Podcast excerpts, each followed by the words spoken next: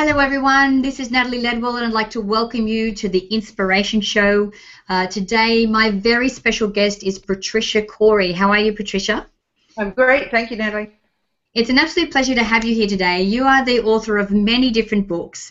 Um, and uh, we're going to talk a little bit about, um, you know, the subject of those previous books. But you've actually just written um, a book in fiction uh, it's fiction with a purpose, I think we can call it, which is the first book in a, in a trilogy with a very important message, which I'm really looking forward to you sharing today. So, um, what we might do uh, in this, you know, the uh, the the uh, the vein of the show that we normally do is just start uh, with your background, your story, and how you got into, you know, the type of work it is that you do. Okay.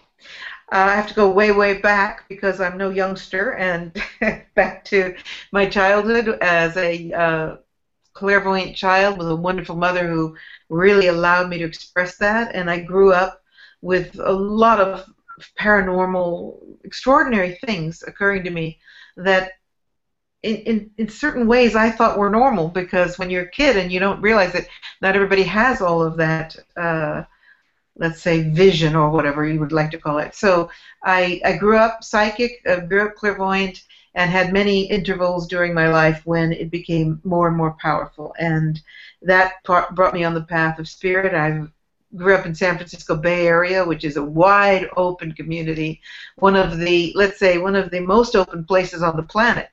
Well, you know, you're on the West Coast.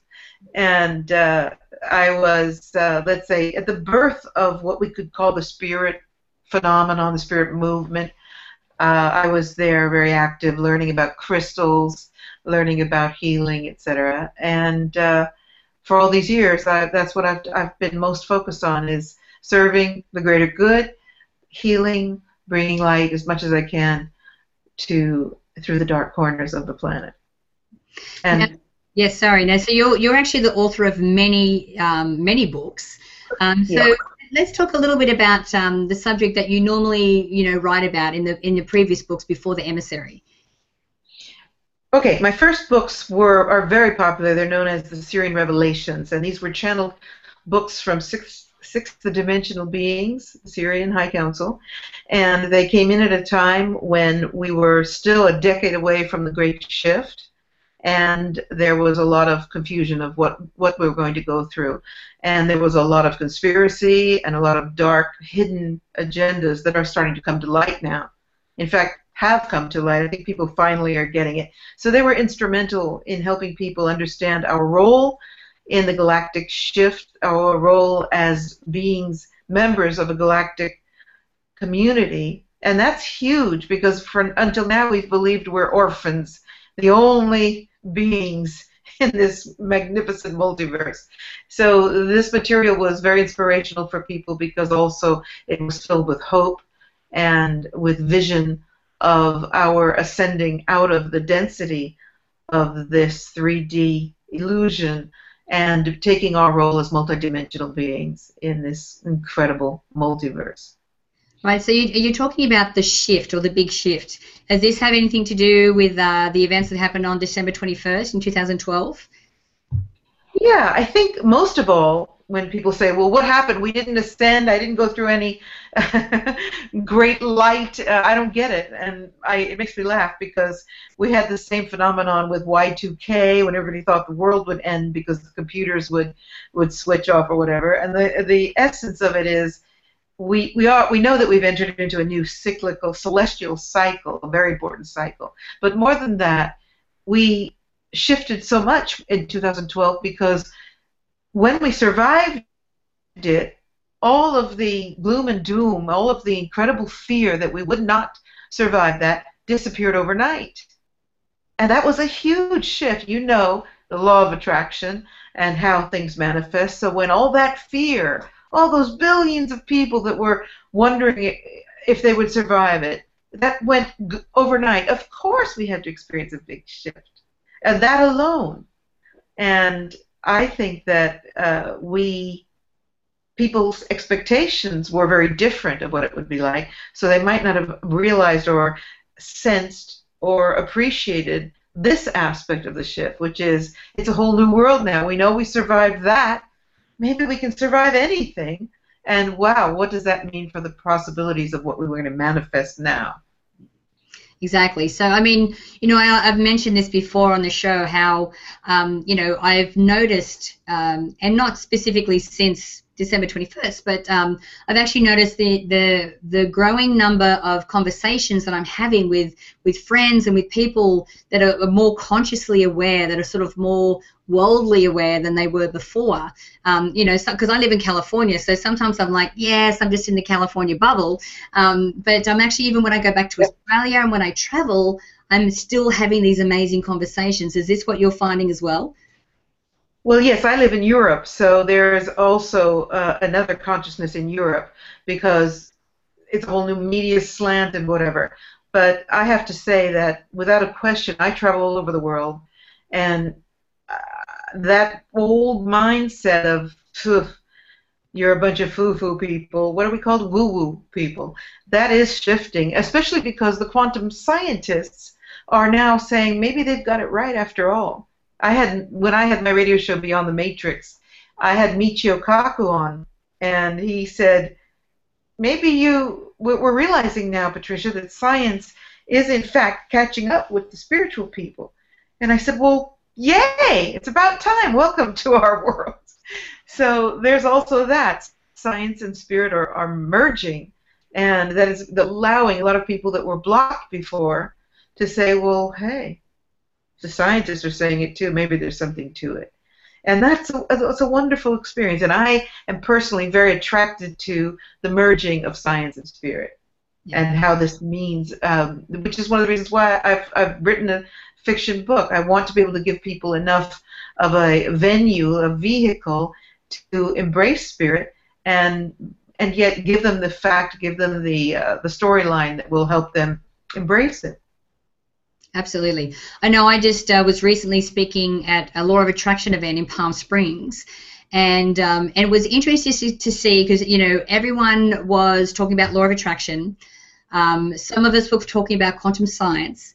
Um, but how science and spirituality really are becoming very, very closely combined now, and how we can actually, you know, for, for regular people or for, for people that are like, you're right. There's a little bit woo-woo. It's a little bit out there to have that scientific evidence. Uh, that scientific backup of you know what we've been saying for a while now um, is really helping to, to change people's perception. So, so where do you see this shift taking us? You know, what do, what uh, what can we expect, or what can we how can we see the world changing as a result of this shift? I just I'd like to before I answer that question, I'd like to add to what you said, and that is that uh, when you hear quantum physicians saying, we now understand that you cannot simply, you cannot have an objective scientific test because the mere fact of observing it affects its outcome. That is so simple, mm-hmm. and yet it's it's everything. So I think that uh, where we're headed is to understand cause and effect like we've never had before, and of course, uh, in your terms, law of attraction, and how we manifest everything around us. And what's important now is to take ownership of that power, of that creative ability, and to turn it out not only for our own embetterment, because let's face it, a lot of the techniques, sorry, techniques we learn are about becoming more gifted, becoming more successful, etc. I think that we are at a time now where we really need to bring that out to the greater community because we need to heal this planet. This planet needs help, and we need to stop to to really embody what we're talking about, and that is the oneness. And so wonderful that we're getting it. Now let's see that we can spread this around the world and make everyone part of uh, understand their part in that oneness, and and by doing that, heal the planet and prepare ourselves for what I believe is soon to be uh, the revealing of our galactic, greater galactic family. I'm very excited about that. I'm so ready. that sounds so awesome. So it sounds like this shift that we're going to be experiencing is really helping us to completely comprehend and understand how we are all connected. We all are part of God or the one source. Um, and how we're connected and interrelated to each other. And so it helps us to not just take better care of ourselves and our fellow man, but the planet as well. Uh, which brings me to your latest book, The Emissary. So tell us a little bit about the your motivation behind you know writing Emissary and, and you know why, why where you see this trilogy going. Well, I kind of didn't have much to say about it because I woke up one morning and I was guided to uh, from my guides who said it's time to write a movie now. It's time to talk to more people now. It's time to. I was like a movie. Whoever wrote a movie? So I uh, I said okay. I got, looked on the internet how to write a screenplay.